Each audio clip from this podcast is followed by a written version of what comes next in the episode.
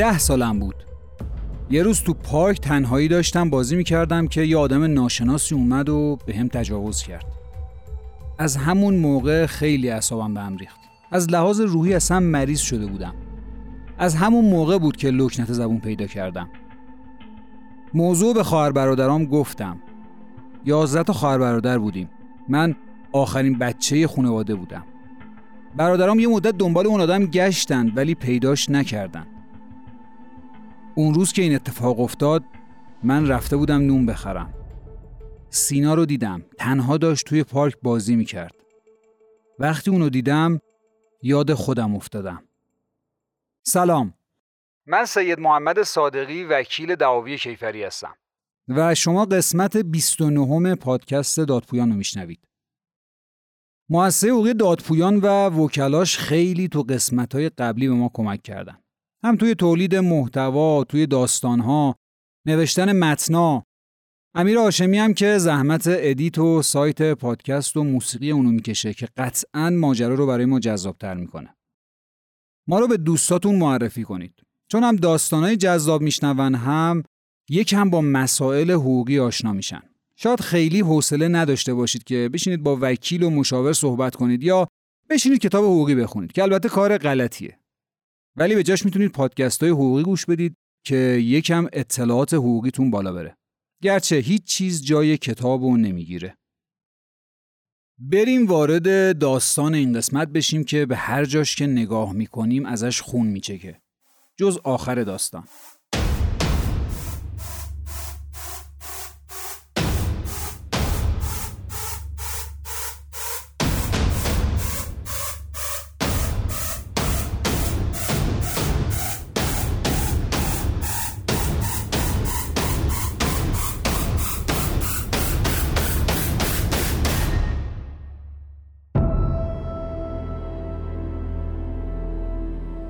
شهریور سال نود و شش خبر گم شدن یه پسر بچه یازده ساله به نام سینا به مأمورای آگاهی گزارش داده میشه. مأمورای آگاهی شروع میکنن تحقیق کردن و متوجه میشن که سینا داشته توی پارک بازی میکرده که گم میشه. پدر و مادر سینا به زمین و زمان میزنن. مادر بزرگ سینا به پدرش میگه که سینا رفته بود پارک محله گمرک، داشت اونجا بازی میکرد. پدر سینا میگه من هزار بار اون پارکو گشتم، اثری ازش نیست که نیست. بیمارستانا، کلانتری‌ها، پزشکی قانونی همه رو گشتم. از هر کسی که بگی توی اون پارک سراغ گرفتم. ولی هیچکی بچه رو ندیده. بالاخره نگهبان پارک سر و کله‌اش پیدا میشه و به مامورای آگاهی میگه که سینا روز حادثه با یه آدمی که از هم محلیاش بود به نام حامد دیده شده. با کشف این سرنخ دستور بازداشت حامد به عنوان تنها مظنون پرونده صادر میشه.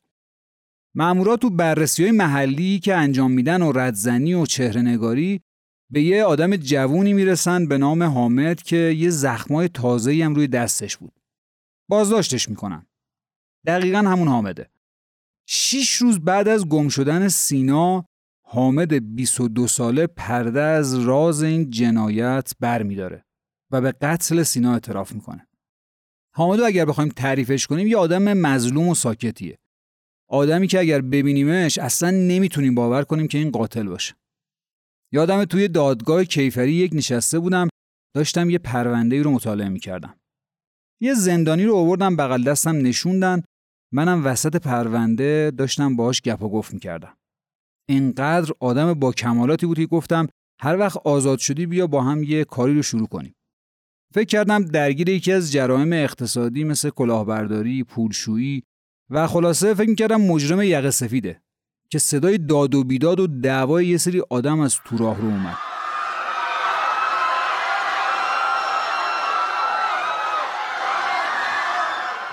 وقتی رسیدم دم شعبه حمله کردم به همین آدمی که من یه ساعتی باهاش داشتم گپ و گفت می‌کردم و دمخور شده بودم.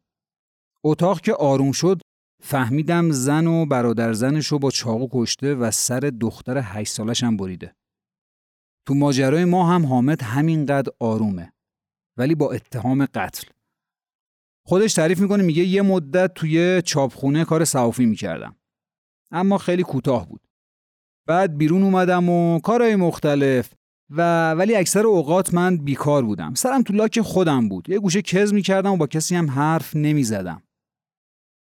تو جلسه دادگاه درباره جزئیات پرونده تعریف میکنه، میگه من سالها پیش تو پارک مورد تجاوز قرار گرفتم. این ماجرا تأثیر خیلی بدی اصلا توی روحیه‌ام گذاشته بود. وقتی یه ذره بزرگتر شدم و به سن نوجوانی رسیدم این موضوع بدترم شد. حتی دو بار من دست به خودکشی زدم. یه بار قرص برنج خوردم که منو بردم بیمارستان لقمان ولی نجات پیدا کردم. یه بارم با چاقو خودزنی کردم.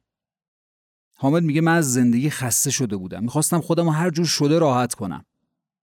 حامد با لکنت زبونی که داره و بعضی موقعام اصلا به سختی صحبت میکنه که من مثلا لکنت دارم.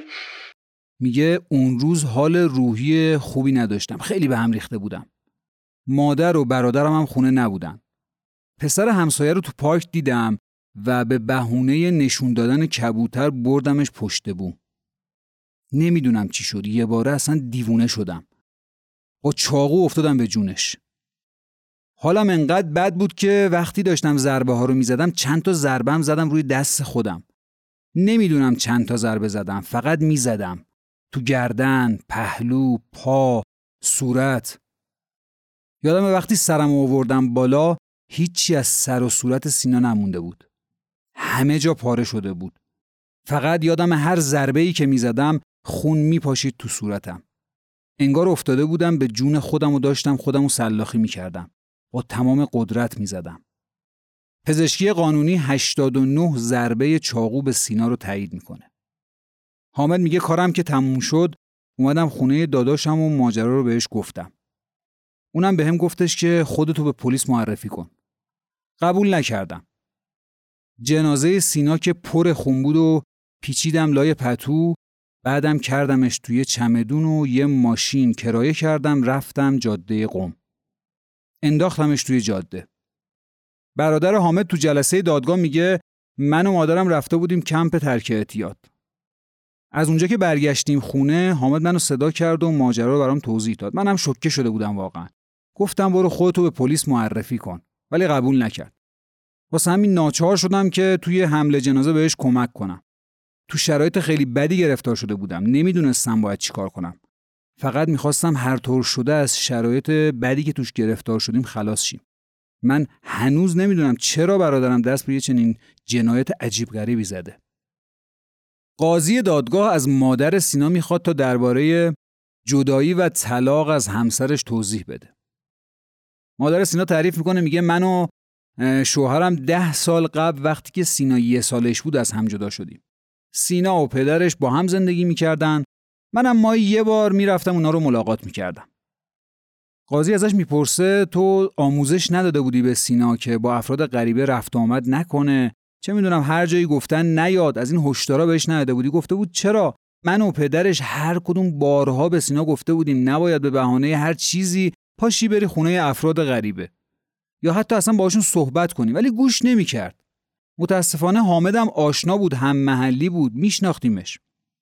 وکیل حامد پا میشه و دفاع میکنه، میگه پزشکی قانونی اعلام کرده موکلم جنون نداره ولی اختلال شخصیت داره. این که تایید شده تو نظریه پزشکی قانونی، چون تو کودکی تجاوز بهش شده و دارای شرایط روحی و روانی بسیار بدیه، این اختلال شخصیتش رو تشدید کرده و واسه همین این جرمی که انجام داده واقعا آگاهی نداشته، اطلاع نداشته، جنون داشته. بفرستید کمیسیون هفت نفره پزشکی قانونی اونجا بررسی بشه. البته بارها گفتم که توی چنین پرونده‌های اصولاً در مورد بحث جنون بحث صحبت میشه و دفاع میشه و خیلی وقتا هم به نتیجه‌ای نمیرسه. شاید بیشتر روند دادگاه رو به تأخیر بندازه تا قاتل و مقتول خانواده‌هاشون به یه توافقی برسن و بتونن رضایت بگیرن. در مورد حامدم چندین بار پرونده میره پزشکی قانونی و برمیگرده، ولی سلامت روانی حامد تأیید میشه. بعد بارها و بارها تجدید جلسه شدن نهایتاً جلسه دادرسی تموم میشه و قضات پرونده حکم به اعدام حامد در ملأ عام میدن. این حکم میره دیوان عالی کشور و اونجا هم تایید میشه. بعد از تایید پرونده میره اجرای احکام دادسرای جنایی تهران تا حکم اعدام اجرا بشه. تو جلسه دوم دادگاه بعد اینکه کیفرخواست علیه حامد خونده میشه، میره پای میز محاکمه. با همون لکنت زبونی که واقعا سخت بوده حرف زدن براش، میگه من اتهام قتل رو قبول دارم، اشتباه کردم و درخواست بخشش دارم. گفتم مادرم خونه نبود، من رفته بودم بیرون نون بخرم. سینا رو توی پارک که دیدم با خودم گفتم این بچه سرنوشت بهتری از من نداره. فکر میکردم اگه اونو بکشمش نجاتش دادم، کمکش کردم. حامد تو زندان و منتظر اجرای حکم اعدام. روز یه شنبه صبح که صداش میکنم برای اجرای حکم، تمام بدنش میلرزه.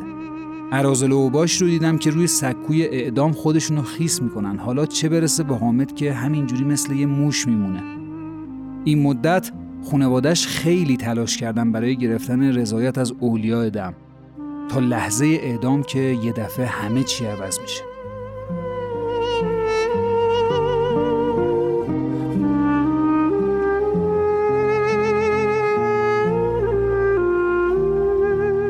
حامد تعریف میکنه، میگه باورم نمیشد که تو لحظه آخر راضی بشن از قصاص من بگذرن. قتل وحشتناک تنها پسرشون جیگرشون رو سوزونده بود. منم خودم رو برای اعدام آماده کرده بودم. وقتی زمان اجرای حکم رسید، از ترس حتی نمیتونستم پلک بزنم. چوبه دار رو که دیدم، انگار دستام از بازو قطع شده بود. سرم گیج میرفت. صدای اطرافم رو اصلا نمیشنیدم. تناب رو که انداختن دور گردنم، چشمام سیاهی رفت. یه دفعه پدر سینا یه چک محکمی به من زد و گفت پشیمونی؟ اونجا بود که دیگه بغضم ترکید و به التماس افتادم. گفتم خیلی پشیمونم. پدر و مادرش قبول کردن که به من مهلت بدن. مادرم خونش رو فروخت و وجه المصالحه قرار دادیم تا اونا از ما گذشت کنن. حامد چون قتل انجام داده بود و جرمش جنبه عمومی داشت، باید دوران محکومیتش رو میگذرون. برای آخرین بار میارنش دادگاه تا دادگاه در مورد جنبه عمومی جرمم اظهار نظر کنه. حامد با همون لکنت زبون بلند میشه و به قاضی میگه من تو زندان قرآن خوندن رو یاد گرفتم، هر روز نماز میخونم، دعا میخونم. مسئولای زندان اینو تأیید میکنن که من زندانی بی‌آزاریم. تو زندان داروهام رو دارم میخورم و مقاومتی هم نمیکنم. پدر و مادرم برای اینکه برای من رضایت بگیرن خیلی زحمت کشیدن. خیلی چیزا رو از دست دادن تا منو زنده نگه دارن. منم توبه کردم و قول دادم که آدم خوبی باشم. قبلا هم آدم خوبی بودم و اصلا نمیدونم چرا این کارو کردم. من کار میکردم، برای خودم شغل داشتم، گاهی هم حالم بد میشد. وکیل حامد میگه موکل من اتهامش رو قبول داره. همونطور که تو جلسه‌های قبلی هم گفتیم، موکل من دچار اختلالای متعدد شخصیتیه. این مسئله تو اون خیلی جدیه. گرچه قانون فقط جنون و رافع مسئولیت کیفری میدونه، اما اختلال شخصیت و آسیبی آسیبی که این آدم توی کودکی دیده باعث شده که این آدم قتل رو انجام بده. موکل من تحت تأثیر همین مسئله بوده. جلسه دادگاه تموم میشه و قضات شروع میکنن به تصمیم گیری. حامد با توجه به قتلی که انجام داده بوده و رضایت اولیاء دم، نهایتاً به حبس محکوم میشه.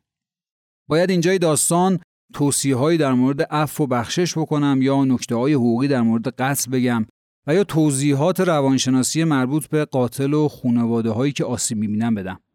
ولی ترجیح میدم اینجا سکوت کنم و قضاوت این ماجرا رو به خودتون واگذار کنم که اگه شما بودید میبخشیدید یا اعدام میکردید.